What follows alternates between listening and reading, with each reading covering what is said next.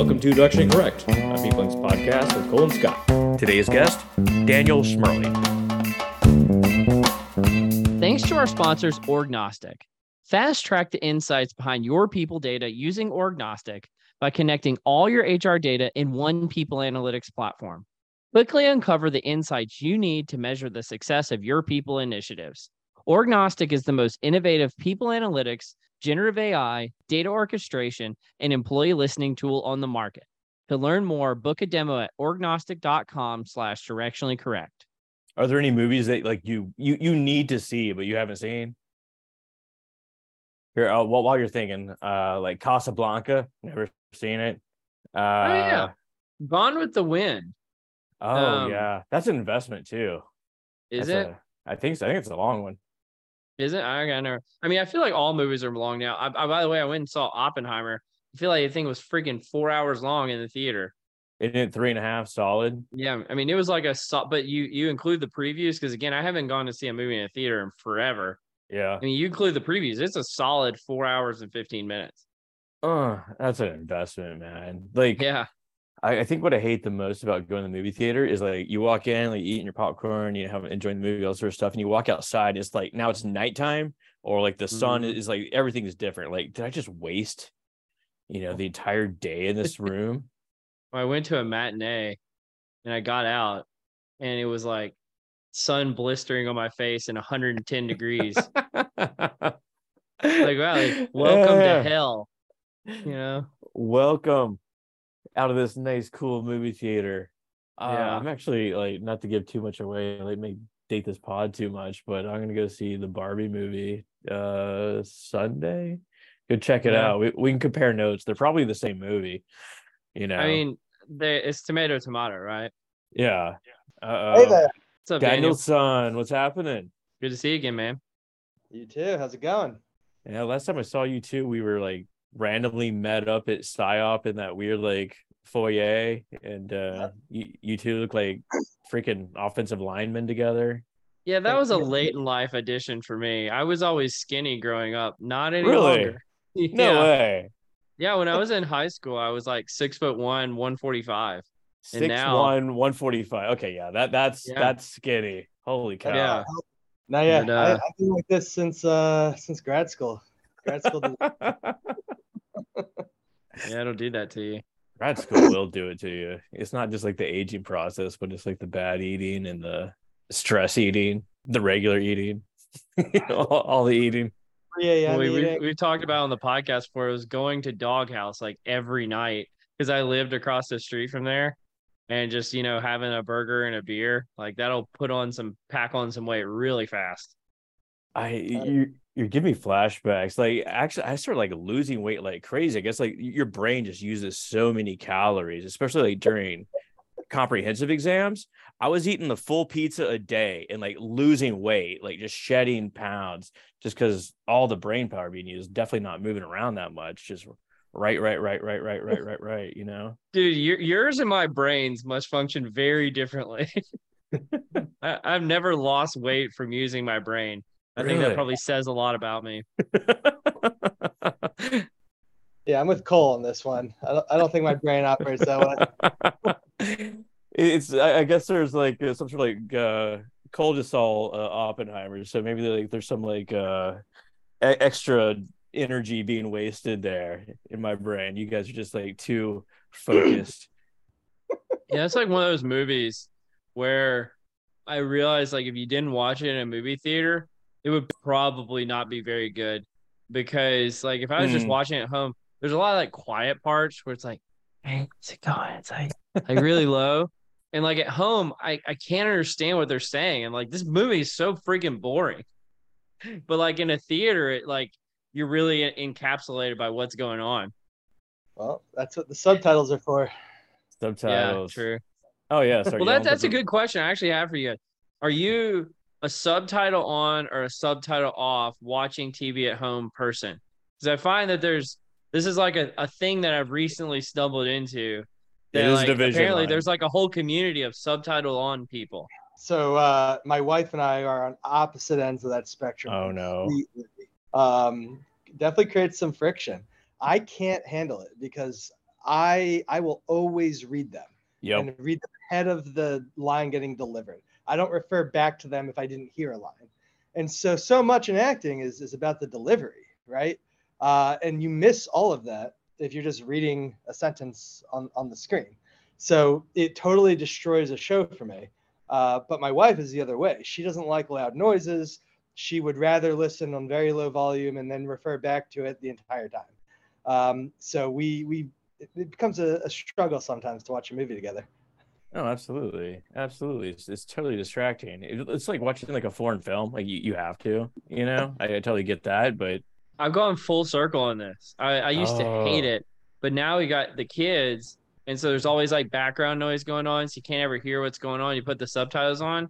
Now I was in in the movie theater, and like I'm wanting to read the, the subtitles at the movie theater. It's like they're not there, and I'm getting frustrated. I'm like, I need to read this because I'm so used to it now. you pulled a 180. I love it. Yeah. Well, uh, you two have met clearly at SIOP. Um, but here, let me let me uh, introduce uh, Daniel. He's he's a good friend of mine. We actually work together here at Amazon. Daniel is currently a senior research scientist at Amazon, specializing in ML and AI for talent management purposes. He's a former head of uh, data science at Prudential. Fantastic! Look at that. Uh, former rock star at Capital One. Check this out, Cole. This dude won the SIOP ML competition. How cool is that? I think that's when I very first met you, Daniel. It was like around that it's, uh, time. Yep, uh, back when uh, Ben Taylor was running the competition. that was a weird old time. Yep. uh, but Daniel has a PhD in IO from uh, University of Central Florida, and uh, clearly he loves sitting on his back porch. That's what I know about Daniel. and I think the neighbor's lawnmower just started. Are you hearing it? Oh, all right, good. you know, you know how these things work. uh, I actually do have a question about your background, Daniel, if you don't mind. Um, so like a lot of people, when they move up into leadership roles, you never see them quite go back. First of all, their their technical chops get rusty, but second of all, they never really go back into technical roles uh, because of that rustiness.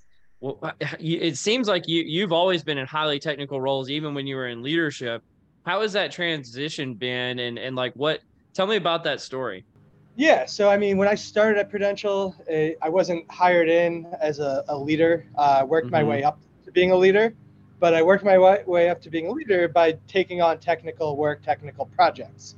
And it got to the point where, you know, I needed additional resources if we were going to continue to deliver on the work I was doing. So that's when I was able to justify uh, building out a team. Um, but, you know, in a lot of companies, when you're a first line manager, you're still doing a lot of the technical work. Um, You're mhm. not, you know, I, I wouldn't really call it middle management. That's still, you know, there's a lot of hands on that you're doing. So I was still doing a lot of hands on at that point uh, at, at Prudential. And then uh, this opportunity at, at Amazon arose. And it's one of those things where, you know, how could you say no, right? You, you, you got to give it a shot, especially, you know, Scotty's there, right? Like any chance to work with Scotty. Who wouldn't want to work with Scotty? and and my attitude on leadership has always been, you know, I, I enjoy it. I think I'm good at it. I think I, I really do, you know, try to look out for what's best for my people, develop them, uh, grow them, deliver for the company. But I'm also not one of those people that needs to be the leader. Like I don't wake up every morning and think, all right, how am I going to be the leader here? I just want to do good work. Um, if that means I need a team to make that happen, great. If I can do it by myself or with other, you know, people at my level, that's also great. And so there's an opportunity to come and do some really awesome work here at Amazon, and you know, who's going to turn that down? Yeah, that's the way it ought to be. Like, if you want to be the leader, you probably should not be the leader, right? The guy that's like, I want to be in charge of everything. Like, no, Right, not not right. you, not you, Anyone but you. anyone but you. But uh, you know, Daniel and I work closely together. We we won't talk about any sort of thing that we have going on here for obvious reasons. But but I, I tell you, like, he was telling me the story about when he was at uh, UCF about this ProMes uh, productivity measurement enhancement system, and it blew my mind. It's it's just core IO, how to measure things, how to deliver results, and uh, I was like, man, Daniel, you, you got to tell your story because this is absolutely fantastic. Um, so Daniel, like, eh, what, what is it? How did it start? You know, all this sort Yeah. of good stuff and like great stuff. Yeah, so this I like think of this as the the before times, like the before I got into machine learning and AI and all that type of stuff. I I don't even think I knew what that was at the time. The before times. I love it. but yeah, when I went to, to grad school, I, I chose UCF, University of Central Florida, because uh, Robert Pritchard was there. Um, and I was really interested in working with him in his lab.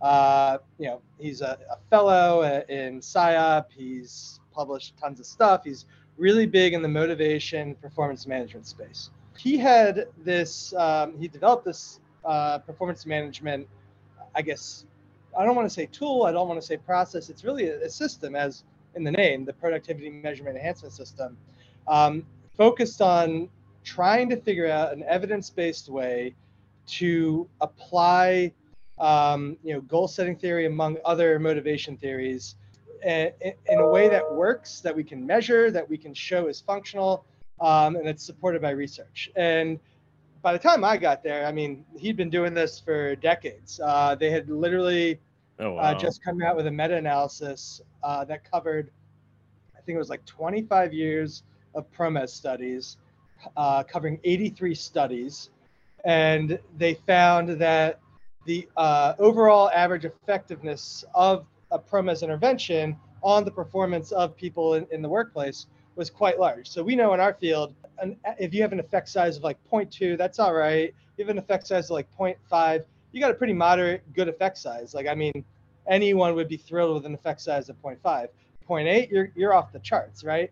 Over 25 years, 83 studies, the average overall effect size was 1.44 for PROMES. Make a so- Cohen blush there. Yeah. Yeah.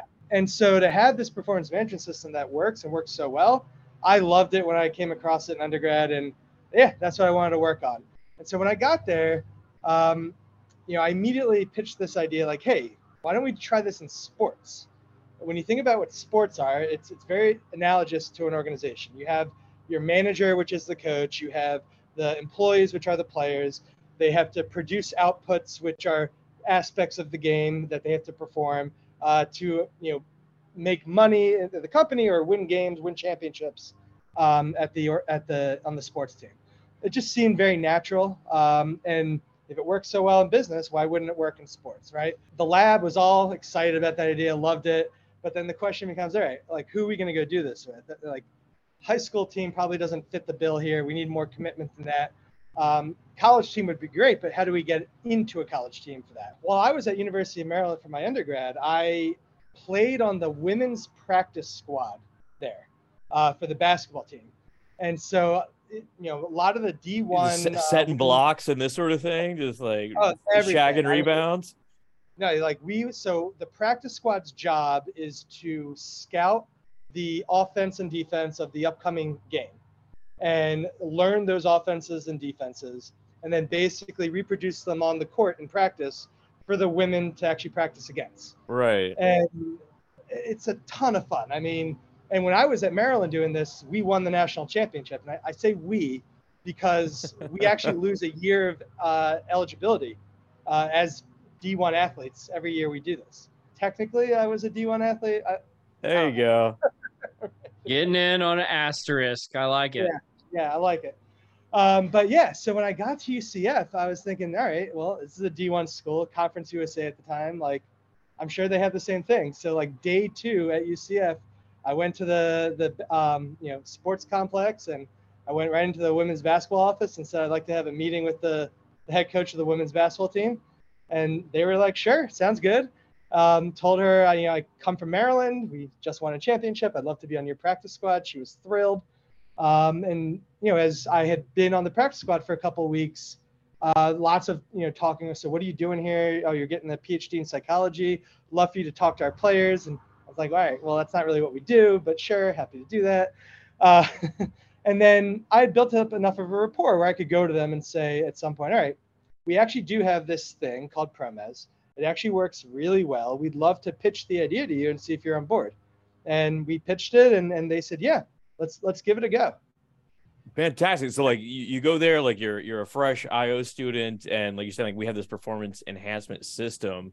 But Yeah. like how, how does it get implemented? Like what what what Yeah, like are what, what aspects of is it? it? I'm sorry, like I, I like take it even further back. Like, what is the system? the, the system is it's very effective, but it's difficult to put together. Um, so on average, it takes about 40 hours to complete uh, the development of the system. So before it even goes into practice, and to complete the development of the system, you need all of the employees or a representative sample of the employees and their managers um, in the development process with a consultant that understands and knows how to, to build ProMes systems. So before the season began, we got the whole team together for um, like two or three weeks of, of running these sessions. And you really start at the super high level and you, you work your way down to super granular levels, uh, all to set up the system. So the is it as very far as like behaviors, like behaviors you're Yeah, talking about? yeah. so the way it works is the very first thing you have to identify are what are the objectives for this context the things that were identified uh, by the players and coaches was things like improve um, you know defensive rebounding um, improve ball pressure uh, improve uh, transition offense things like that right and that all makes sense and that sounds Yeah. great but that's not really specific. Like we we as io psychologists would know those are horrible measures. But they get they start getting um, the the players or the employees into this mental model of understanding all right well what are the the broad things? Then for each objective you have to create a set of indicators. These indicators are the specific measures that we're talking um, so like for improving defensive rebounding one of the indicators was percentage of attempts to remove space so think about what that means if and for all the uninitiated, if you're not familiar with basketball, um, a rebound is after the, the ball is shot by a team, and if it doesn't go in, it bounces off the basketball hoop, and someone grabs the ball. That grabbing of the ball is a rebound. Rebounds are really important because if you're on offense and you grab a rebound, you get to take another shot. Um, if you're on defense and you grab a rebound, it means that the other team's turn with the ball's. It's essentially a turnover, yeah. At that point. getting the actual rebound isn't something that's always in your control. If I'm doing everything perfectly, if I'm acting exactly the way I need to act, the behaviors I need to do to get a rebound, but I'm going up against Shaquille O'Neal, um, it doesn't matter what I do. He's going to get the rebound like 99% of the time over me, right? Uh, he's just so much bigger than me. You need to Uh, abide by the ProMes system, Daniel. Like then you would you would be able to out rebound Shaquille O'Neal. You gotta Right, right, close the right. space. Gotta close the space. So instead of measuring this like outcome, did I get the rebound? We would measure percentage of attempts to remove space, which would be trying to put uh, re- reduce the amount of space between you and the other player. And in basketball, this is called like boxing out. But um, we went a little more more liberal here and just said if you get if you try to remove that space, then you you count as a pass. And the idea would be the more times we do this correctly as a team, the more rebounds we will get as a team.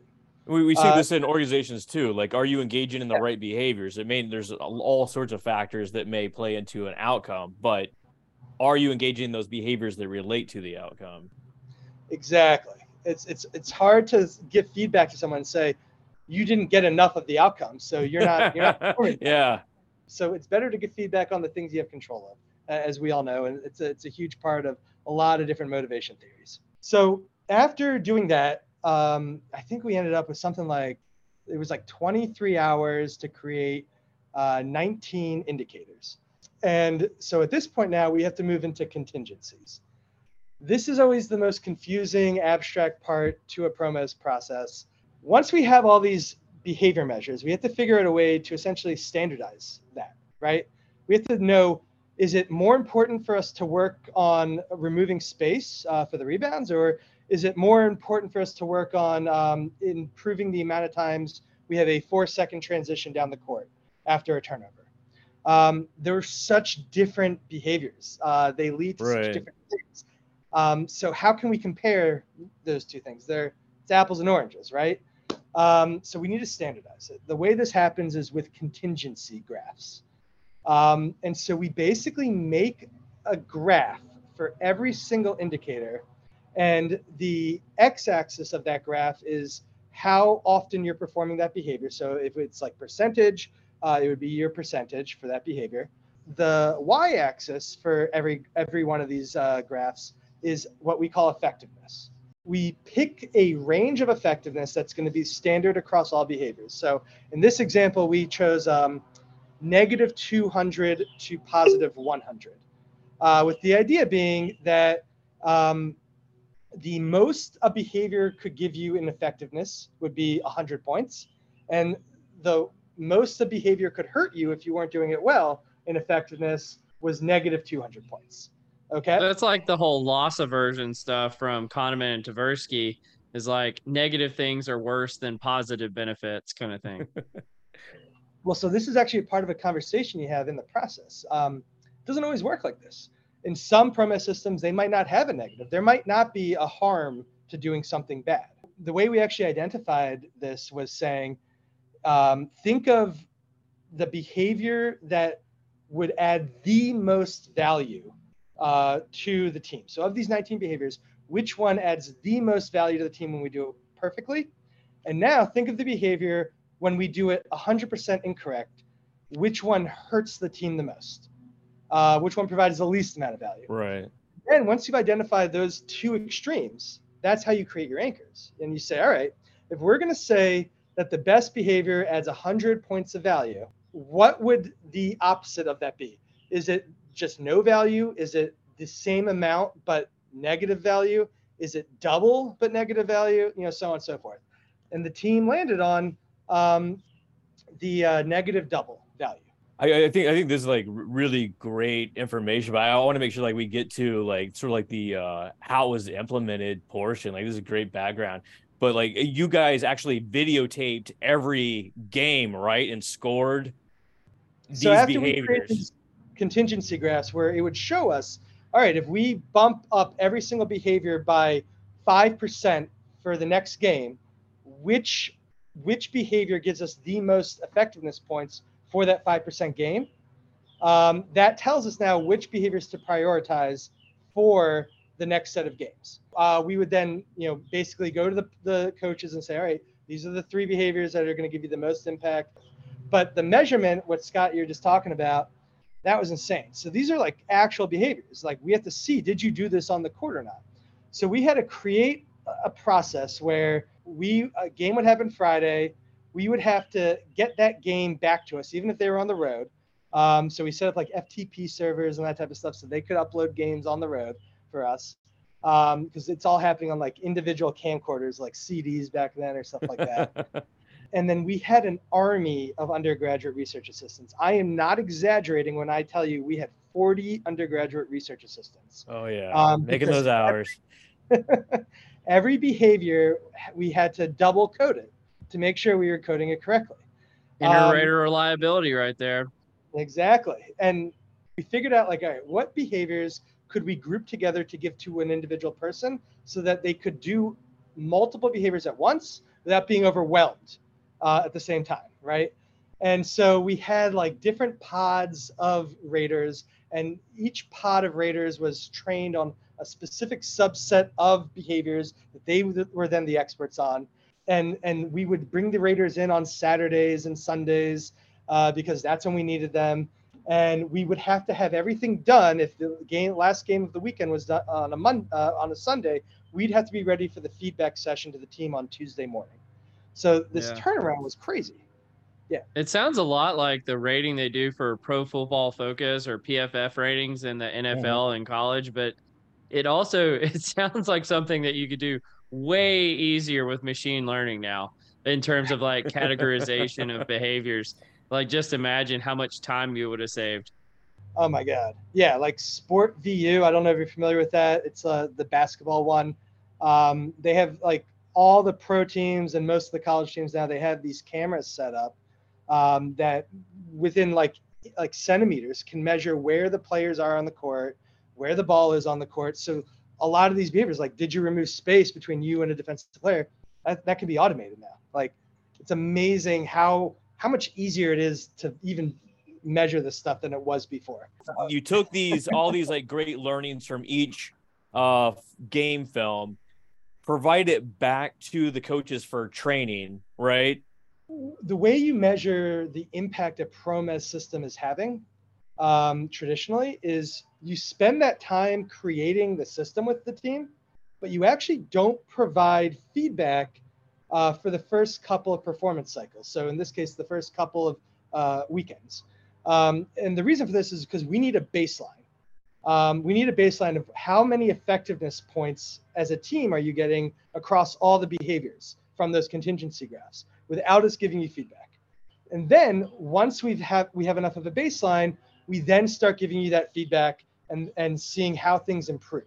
Um, and it's it's kind of funny because when you think about it, like the fact that we even spent you know tens of hours creating this system together as a team, it means you're probably going to perform better already. Like because you're engaging in this sort of engaged, deliberate so discussions Yeah. about what is and isn't important from the perspective of the coaches and the players. It becomes very clear what you need to be doing. So like you probably are already performing much better. But then we start giving you feedback after this baseline period has, has happened, and we see that you jump through the roof in your performance even more. We saw a an improvement. Uh, the effect size going from the baseline period to the feedback period was 0.8, which, as we know, is, is a nice effect size. Um, and then we had, we had something interesting happen where at the very end of the season, we just, um, due to scheduling with finals and our research assistants plus the players, we weren't able actually to give feedback to the last, uh, you know, five games, I think it was.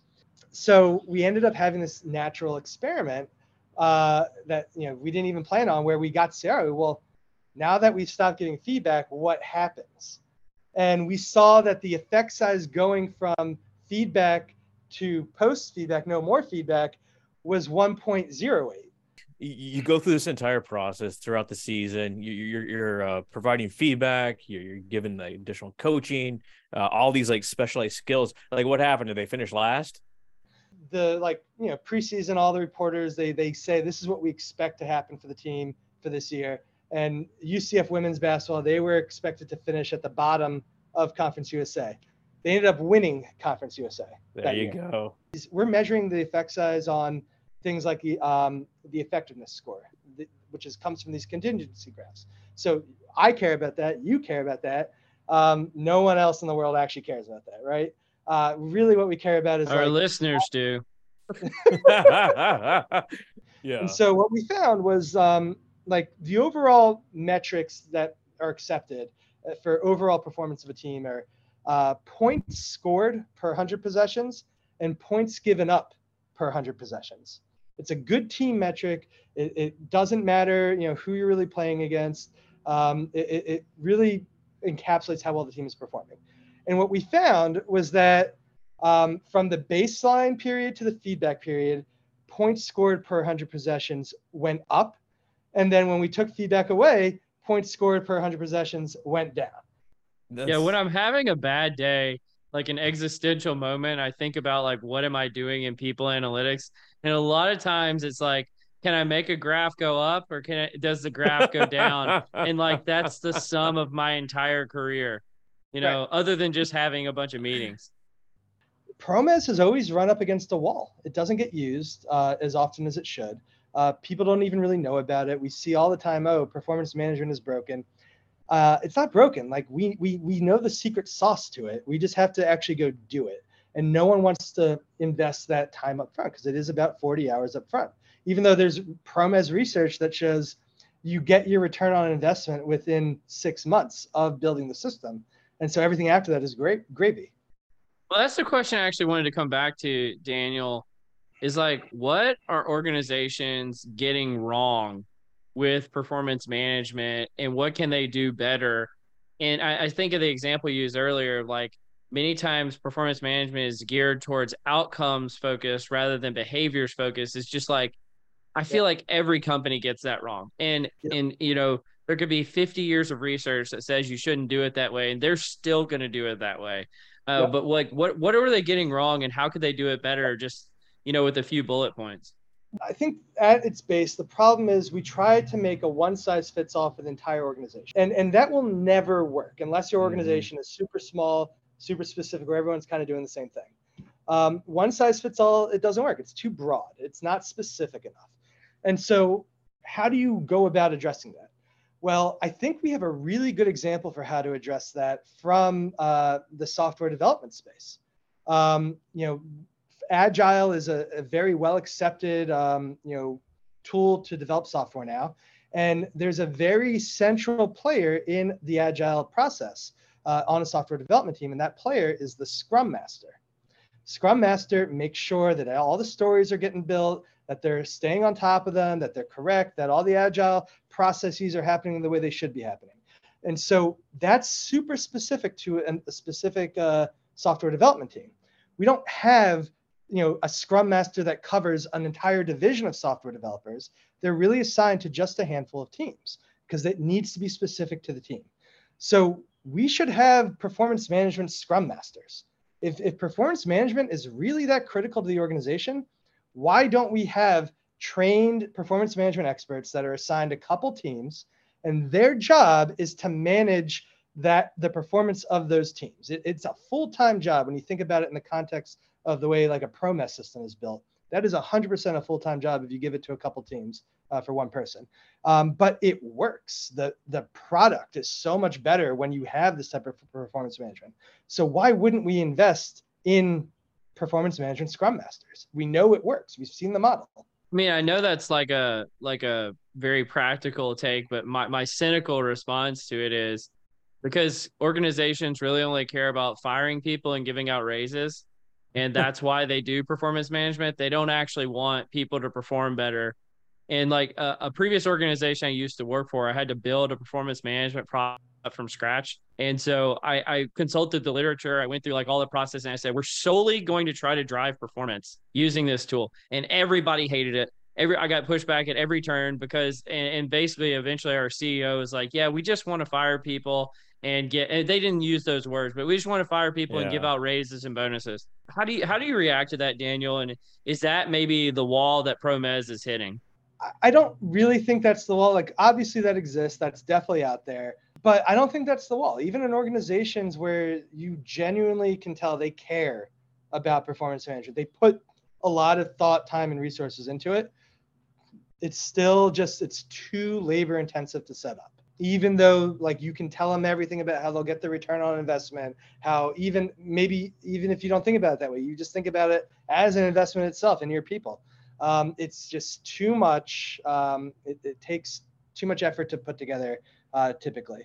And so, yeah, I, I agree. Like, you know, some companies just aren't that great when it comes to performance management, but I'm going to say that a, a majority of them are, from my experience. And I've done I've done consulting, and like, yeah, like the people that are working in the space that are managing the performance management system, like they they genuinely care about it. Like they don't want to feel like they're just there to like make sure that we can fire the people and, and give the raises. Yeah. Yeah, I don't, I don't think that organizations are inherently evil. I, I think that it's, it's like a collection of issues. Uh, everyone's busy, everyone's doing their thing, and if given the choice, you would want your people to develop. You would want to show them the right skills to make them better, to improve the entire organization.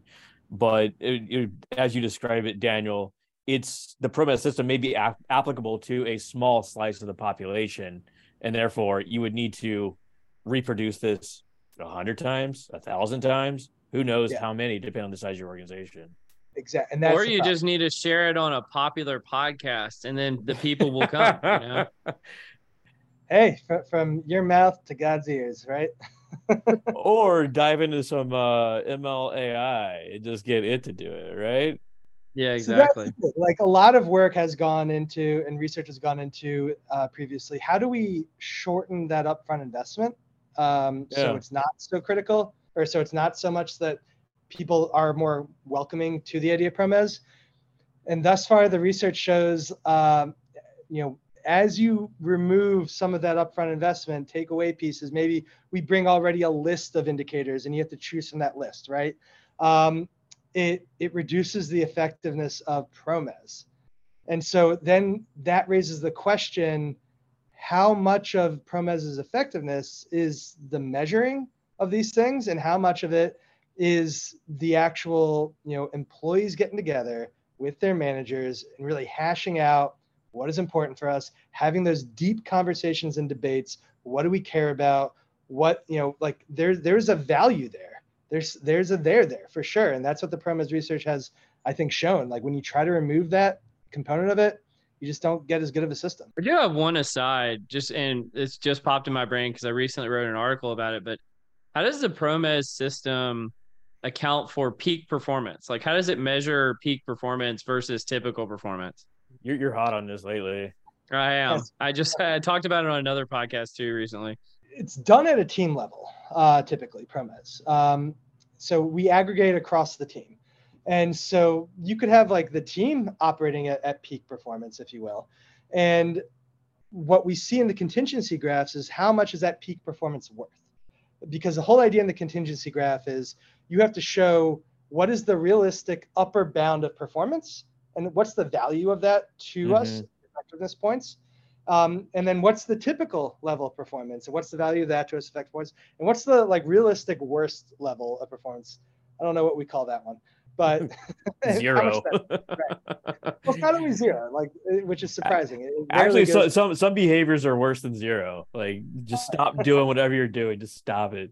but um as far as peak performance go it, it's it's built into the system it says all right well when you're performing at peak this is how many effectiveness points you get this is how much value that's worth to the company uh, to the team uh, so it's it's part of the system which is great and we can see then is there really that much of a benefit to try to set up a, uh, an environment for our team to go from regular performance to peak performance in some instances the increase in effectiveness points you get makes it worth that. In other instances, the increase in effectiveness points really doesn't add much value. Scott, you mentioned on an earlier podcast about hockey teams measuring, I can't remember, it was like a plus or minus rating. Like when a player is on the court, is a goal more likely or less likely to be scored? Yeah. And I, I think about that in terms of like peak performance. I bet you that's when everybody's rating goes up, not just the person who's on the court or something like that, because they're making everyone better. Yeah, you get like like an unsung hero sort of rating throughout the course of the year. Uh, Yeah. I was sort of like perseverating on this idea of like you could be like the best McDonald's fry cook on earth. Like you're just like so sharp. You got all the promes, you know, sort of attributes, but do you really need that? In like to Daniel's point, is it worth going from average fry cook to the best fry cook? Right. And what do you get from Yeah. that? That's true. And that's the Now, beauty of the thing I think about there though is like McDonald's fries used to taste way better in the past than they taste so? now. Yeah, like there was like they actually changed the recipe. I remember I listened to a Malcolm Gladwell episode where he goes back and finds the earlier recipe and gets him to make it for it, and he's like, "Oh, it's amazing." Well, they used But, to like- cook it in uh, pig fat or you know bacon, Or ostensibly. something. Yeah. Yeah, something that was probably awful for you, but it tasted amazing.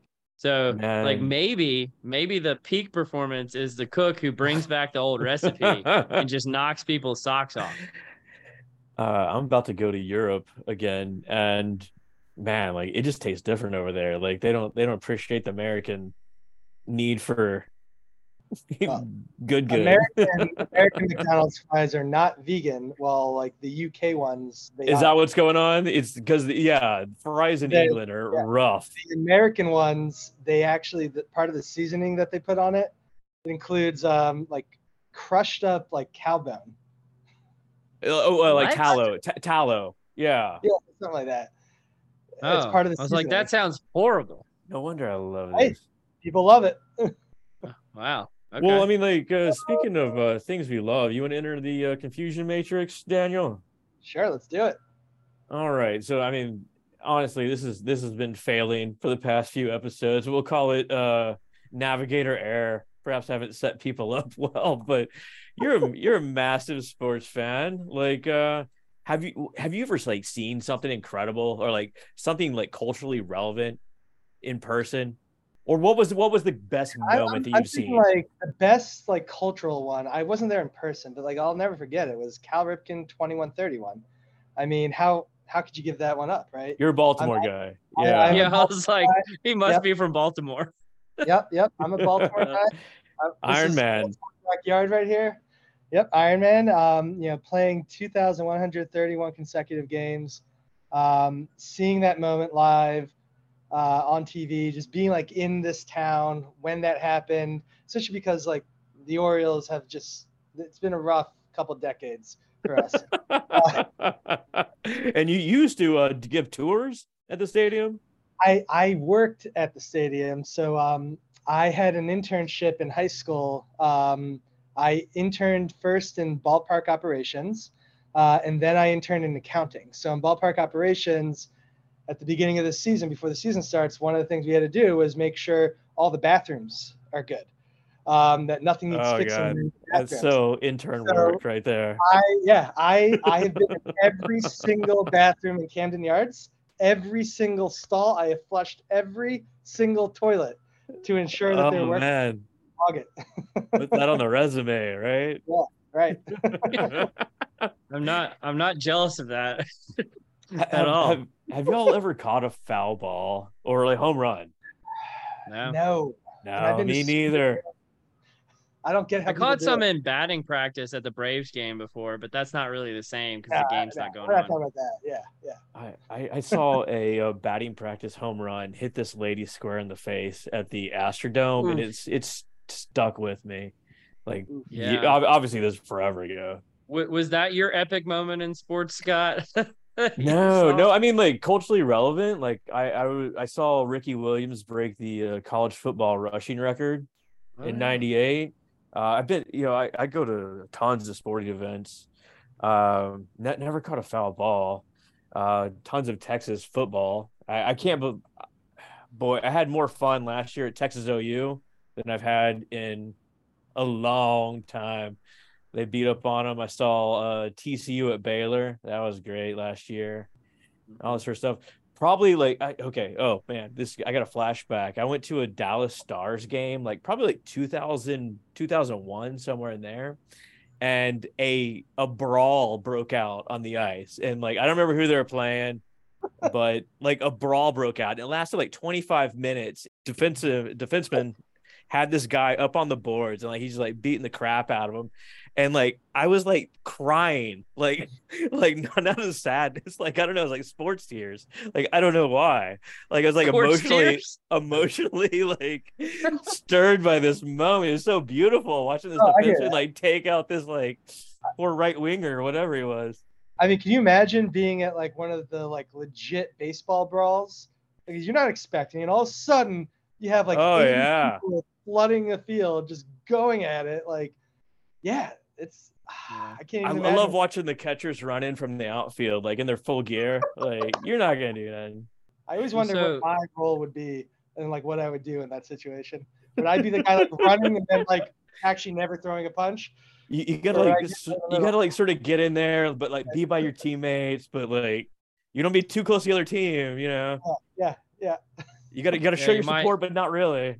Yeah, you might catch a punch on accident if you get too close. I, so I don't watch a lot of baseball, but I randomly on television because I like watch like one baseball game like every ten years, and I Really? watched the whole Steve Bartman game. I happened to randomly be watching the Chicago Cubs when the Steve Bartman episode happened, and I still love watching that documentary about it, like Moises Alou and the guys trying to catch it in the crowd, but. I just happened to randomly be watching baseball that night and caught it live. And so like that was uh, WGN. I remember because like that was where you could catch all the Cubs games nationally, and that was such a weird, weird circumstance. I mean, I don't want to go like this is a way back machine. I don't even know if you guys are familiar with that episode, but that was crazy. It wasn't his fault either. He was just doing Was what it? anyone else would do. And was it a Alou? Like started calling him Yeah. out from the. That's what. When people really in got him. Chicago started like trying to like hunt him down and like kill him, like try like there was like a manhunt to try to find him. So this this reminds me of uh, Jeffrey Maier. I don't know if you're familiar with that incident. No, I'm I don't know not. what that is. That was um it was the Yankees in playoffs. Uh Derek Jeter hit a long fly ball and it was gonna be caught at the wall. Jeffrey Maier stuck his hand out, grabbed the ball. Now it's a home run and like total fan interference. I mean, really stuck his hand out. Like that should have been an out. There's no replay. Hand of God. Hand of God. Right. Re- And, and so pull it over the fence. Yankees, they put him on the parade when they won the World Series. yes, MVP. This is like uh, you and the uh, UCF team, right? I need you. That is He a got, more, very he got more recognition than I did because I couldn't show that I directly caused the win. that's a very New York Yankees thing to do. Talk about sore winners. Y'all want to uh, do some nerdery? Yeah, let's do some nerdery. Fantastic. So uh, our Obo- uh, pardon me, our robot overlords are uh, making inroads into IO. Uh, in this article, improving measurement and prediction in personnel selection through the application of machine learning. So this is it, it's six articles combined into a single like mega article. This motherfucker's 95 pages. Like this is not light reading by any means. Uh, but overall, the re- the articles show uh, ML can score written and orally constructed data, pardon me, collected data, uh, primarily through assessment centers, uh, and they can do it as accurately as humans, uh, but far more efficiently, which is of course the uh, holy grail there. Um, it makes their use more feasible uh, with better validity and little to no adverse impact. Uh, they can predict multiple outcomes simultaneously, uh, such as uh, performance and say turnover. Uh, ML can make job analysis more efficient uh, by determining the KSA is needed based on job descriptions. Overall, ML is here, yo. Well, first of all, I was I was really surprised not to see Daniel on there as an author because Yeah, it's he deserves it. it seems like it's your whole friend group um that are you know the authors on it because there's like 20 authors uh, but second of all i wanted to give p psych a shout out we talk about jap on here often but p psych was always my favorite journal yeah. back in grad school so well done p psych for going all in on machine learning So um, I was a special editor on this. Uh, so I actually edited a bunch of the papers that are in this study. Um, unfortunately, when the call for submissions went out, um, I was at an organization that wouldn't let me share any um, yeah. you know data and uh, one thing you'll notice in all of these papers is that they're all applied um, you know these, these, these are like real in the field papers uh, and so if you didn't have you know applied data that you could work with you, you couldn't submit to it essentially Yeah, but can, can I reinforce that point for a minute? Because that is, in my opinion, what makes this type of article so special is because it is all applied data with all, you know, PhD level people that are practicing the scientist practitioner model using real organizational data. This is the paramount, in my opinion, of what constitutes scientific research. It's not MTurk, it's not undergraduate students. Like this Mhm. is real data in real organizations and real findings too you know, if you could read one paper every year that was published, this would probably be one of those papers in my world for real world impact. oh yeah without question I, this this really wraps it all up for you the current state of ml in selection real world impact and like talk about like an innovative approach to publishing as well. Like, so we're going to take six different studies, package them together. They all relate to a theme, publish Yeah, it you Well, if. I remember correctly, it was they they had like a call for papers about machine learning. So I don't think normally like six papers just manifest all together at once for a normal publishing process, but I think it was because of this call for papers for machine learning. Campion and Campion, who I think you guys just had, um, they were the ones who proposed this to PSYCH, and they were the overall full editors on this. Um, and they they said, you know, one of the things we want to do is get these uh, applied folks that are really doing a lot of the cutting edge work. We want to get them in. Mhm. But a typical issue with the applied world is just it's it's too difficult for one of their research studies to stand on its own. It would take way too much work, way too many other things uh, for um, you know for it to happen, and and they just wouldn't have the resources or time to go do that. That's not their focus. They're not academics. So instead, what if we said we made lower the bar to entry? We say all you need to do is you know tell us what you're doing in some anonymized way. Um, we'll even give you like a, a form to fill out, so it's super easy. And then we'll make sure that we help you structure that in a way where at least it can be part of a larger group of papers as well. So the Campions, they did a great job thinking this through. How do we get some of this applied work into the academic literature? And they did a great job with it. Yeah, absolutely want to give them credit. And when we had them on the podcast, um, which hasn't actually come out yet, so I know you haven't listened to it, Daniel. But one of the things that um, Michael mentioned was how like sometimes you struggle in the for-profit world to share your findings. And so that to me is again, I, I want to give them credit for having the foresight to try to get over those kind of barriers that you see when you're in the for-profit world trying to do some of this work.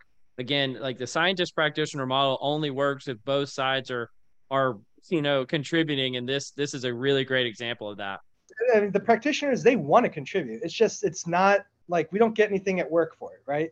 So it's Oh, all yeah. extra effort for us. So When when uh, Scott published in those journals like recently, I'm like, are you crazy, man? Like the amount of effort that a, like a non-academic has to go through is just crazy.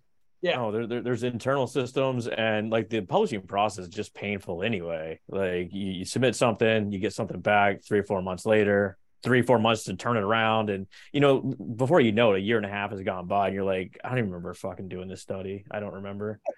What Yeah. were we talking about? Poor when Daniel. there's no tangible payout for going through that, you know, hazing process that it, that you have to go through. there's no tangible payout, but I, I find it rewarding in itself. It feels good to be accomplished in this sort of stuff. Um, the that has limits though. I, I fully admit that. Absolutely. Well, kind of kind of on a similar theme, the article that I had um, for this week is another academic one from Leadership Quarterly, which again I want to give them some props because they've changed their methodology lately to be much more evidence based and less theoretical. Um, and the, the the title of the article is Causal Inference with Observational Data: A Tutorial on Propensity Score Analysis. Um, and before I guess I get into this, are either of you familiar with propensity score analysis or have you used it before? I'm I'm familiar with the process. So it's my understanding that uh, you would essentially run a ostensibly a logistic regression on some sort of outcome, uh, identify the uh, beta weights. Those become your weights. You essentially assign that to a variety of uh, predictors, and then you know essentially just calculate out that regression coefficient to have a overall propensity score or probability score, and then I, I've used it, well, a, a modified version in matching. So you Yeah. find someone with like a 0.5, find another person with 0.5, they become pairs, Yeah. 0.4, 0.4, etc. And then you apply it to all the all our all. Wow, you should have written this article. That was a much better description than what they used. And I'm not kidding. Um, And then, then then you have like a control sample and a uh, experimental Yeah. sample. Uh, well, that that's what I wanted to get into here because um, first of all, I don't think a lot of people have heard of this type of analysis, especially in the applied world, and that's why I wanted to put it out there because we are constantly in the applied world looking at uh, quasi experimental designs, right? Because we very very rarely get true experimental conditions, and this is a really great correction how to deal with observational data and and and that type of circumstance with a quasi experimental design and how you can place corrections to know if your findings are true or if they're just due to chance. And i, I think scott your explanation was excellent um, you you had some academics that that wrote this article specifically uh, i'm probably mispronouncing this but kaori narita was the lead author i wanted to give her credit this was this is excellent work and i just want to kind of get the message out there for different types of methodologies that might not be as prevalent um, Right. in terms of how you can apply this in real applied research. Because again, I, I'm the first person to criticize people that are creating these methodologies that are never going to be used in the real world. And I always say it's just so they can get tenure and get published, you know, somewhere. But this is actually one that I feel like could have a lot more upside in the applied world, but it, I don't think it does. And so I wanted to give it a little bit of kudos. Yeah, I mean, like say, saying, I, I, I in, in all honesty, it's been a rough week. I didn't read the full article. Uh, I read Sure. a bit of the abstract. Neither did. I, I I read the title. That's that's what I read. Yeah. But saying like causal is a bit strong. I don't know. May, perhaps they go deeper into that deeper in the article. I will say if anyone out there is like looking to do something like this, I use the uh, uh MatchIt package for R. And essentially, Mhm. it does largely the same thing, but through K means. So you find someone with like uh, 12 months of tenure, someone 12 months of tenure, match them, you know, along with uh, you know your organization or your job level or you know whatever else you're talking about and you you produce a control and experimental sample th- that way I mean, uh, that's one of the part of the beauty of this podcast, I think, Sky, is because you, you're such a highly technical person. You get to fill in some of the gaps that I have, and I think kind of vice versa on the, you know, the side of like I'm always talking about random ass shit that you don't get care. but uh, like the thing I'd say is, and to your point about like causal inference, there's this whole like revolution that's going on about like can you do causal research in you know the social sciences or the behavioral sciences and does that even exist? And i'm really looking forward we, we have an episode with a guest i'm not going to name their name that's coming up where we're going to talk about this but maybe we can revisit this article then because I, I just think that like the causal revolution is coming and we need to kind of be more educated about it I, I think bringing it full circle, uh, Promes is a perfect example of There we causal. go. nice callback There we go. It is fully in that world, and it's a part of the reason why it's so good. How, how so? How so? Just because like you can identify the different facets that relate to your performance, We- and we then measure, we measure this baseline period before we ever even give you the feedback, and then we give you feedback and see how things change. So we know this feedback is leading to that change. Like it- it's as clear as it can get in, in causal inference. I think there's just some people that just don't believe causality exists. Like, I don't know how to talk about that. If you're just like, yeah, I don't believe stars are real. You know, it's like, okay, whatever. We're not talking about somebody, you know, that's on the rational spectrum. well, that that's But- like that's what like Hume would say. Hume would say that uh, once you observe something, it's already changed, so it's not really Yeah. there anymore. Kind of like a star. Sure. Like it takes eight minutes for light to get from the sun to your eyeball. That that sun isn't there anymore. It's not really real. But you know what is real? Are you a karaoke fan, Scott? I am not, dude. Like Really? I, I see karaoke. I, I have friends here in Seattle, and like they love the shit out of karaoke, and like that's time for me to leave. Like I don't got Or time it for that. is it is it karaoke? karaoke? karaoke? I don't know, but check this out. There's a bar in DC called the Wonderland Ballroom where people will send in random PowerPoints, and people will get shit faced and go ad lib these PowerPoints totally cold make up stuff about the graphs and apparently it's the funniest thing on earth which it sounds amazing I can Yeah, see Baltimore's not too far from DC. Have you done this, Daniel? I have not heard of this. Um, I could see the right person being very good at this. Like I have some friends I'm thinking of who would be amazing at this, but I also know like the wrong person doing this, it would just be cringy and horrible. So I hope they have some some type of vetting to make sure the right people are going up there. I, I would say like the same thing would apply to uh, singing karaoke too right like yeah, I was like, "Oh, that just no." sounds like karaoke. some people rock it some people stop it i don't know Some Yeah, people but give everyone a chance to get bad back to their conversation. Right. If you're watching bad karaoke though, like you can kind of like tune it out. It's music in the background. Maybe it's not great. Um, but if I someone's like presenting something to me, and then that presentation sucks, like it's hard for me to tune that out. Like I can't just start having a conversation with you. There's someone else talking to me. Yeah. i am going to sit next to you at SIOP and i want you to heckle Oh, when someone's presentation sucks Yeah. My my thought is I can easily tune it out unless they have the subtitles turned on. Like so they Oh, just need the they just need those subtitles. Have y'all ever been placed in a position like uh where you had to present a slide deck that you were less than prepared for? Yes, but I I always chose the going rogue version of like, you know what? I had this idea. Like, I'm just gonna completely throw in a wild card of like not even talk about what the presentation is supposed to be about, but really it was a get out of jail free, so I don't actually have to present all the things I have no clue what I'm talking about. I like that strategy. That's a good one. I, I was Yeah. thrown this position at a like small conference several years ago where I was like third author and like the other two couldn't make it. So I was like, I don't know anything about this study. I was just here like editing your doc. So why I can't I can't field any questions. But we're we're up on stage. Here we go. right. Uh, let's do this. Let's do it. We're gonna do it. So, what's the like? I think there's a better way of putting it. What's the worst presentation you ever gave? Luckily, I've repressed it pretty good, evidently. I, I'm better. I'm better when I can just like field questions. So if I have to like give a presentation, like like at a panel, I would much rather just like speak off the cuff than like have definitive things to talk about, which is why I like your strategy of like, screw it. I'm going to talk about whatever I want to talk about. And that's the way we're going to fly with this.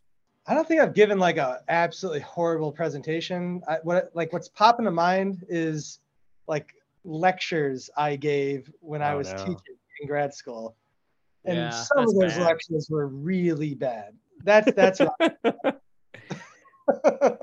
I have uh, two flashbulb memories. Once when I was a master student, I was presenting somewhere in Arkansas, and they had like one of these like TVs mounted on the ceiling, and I backed up and like smacked my head super good up against that.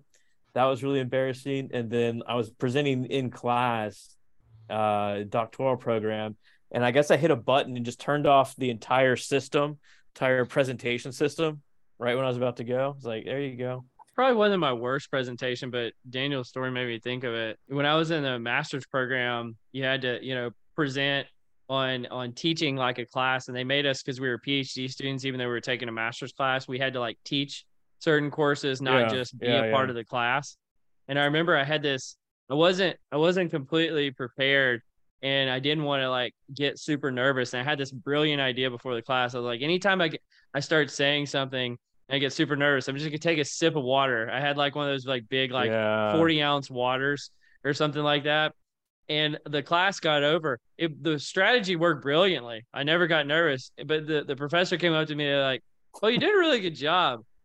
But why did you drink so much water? you were drinking water the whole time. Like you were doing like mid sentence.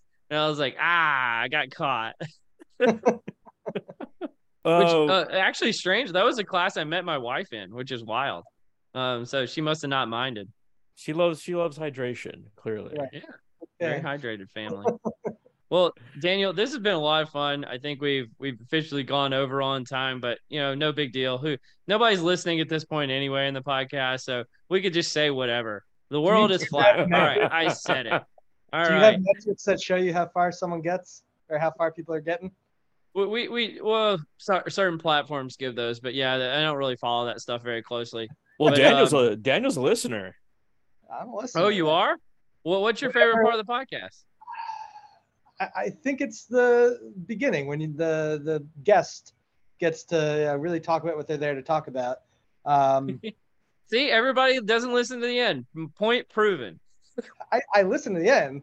I'm just you asked me my favorite part. Yeah. you know, I find because I, I talk to some people that listen sometimes, and it's a very polarizing thing.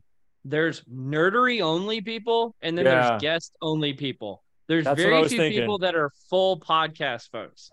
Like we've heard people say, I just skip to the nerdery, and then I say I hear people say, once I get to the nerdery, I just I quit listening. Is is a hammock a chair? This is a Oh, yeah. controversial statement. No kidding. Ooh, what kind of hammock are we talking here? Because there's a lot of different types of hammock. Hey man, like like John Wayne said, uh, I'm not responsible for what you understand, only for what I say. Whatever Is you it- want it to The uh, funny be. thing is, Dog, is a hot dog a sandwich? Oh That's true. man, this is Kind good of. podcast talk. this is solid pod. Now that, Is that a hot dog a conversation sandwich? isn't out yet, Scott. So he doesn't even know what we're talking about. Well, uh, Daniel, I think I think this is exactly what we needed at the exact right time. So thank thanks so much for coming on the pod. Oh Yeah, yeah. thank you, Real quick, uh, shout out to my co-workers on the ProMes and Sports project. So Nick Koenig, Brandon Young, Colin Roth, and Robert Pritchard. Awesome. Well, Shout out. Daniel, you were amazing. Thanks for coming today. You've been listening to Directionally Correct, a People Analytics podcast with Colin Scott and Daniel Schmerling. Thanks, everybody. Thank you. As always, all opinions are our own and do not reflect those of any other organization. You've been listening to Directionally Correct, People Analytics podcast with Colin Scott.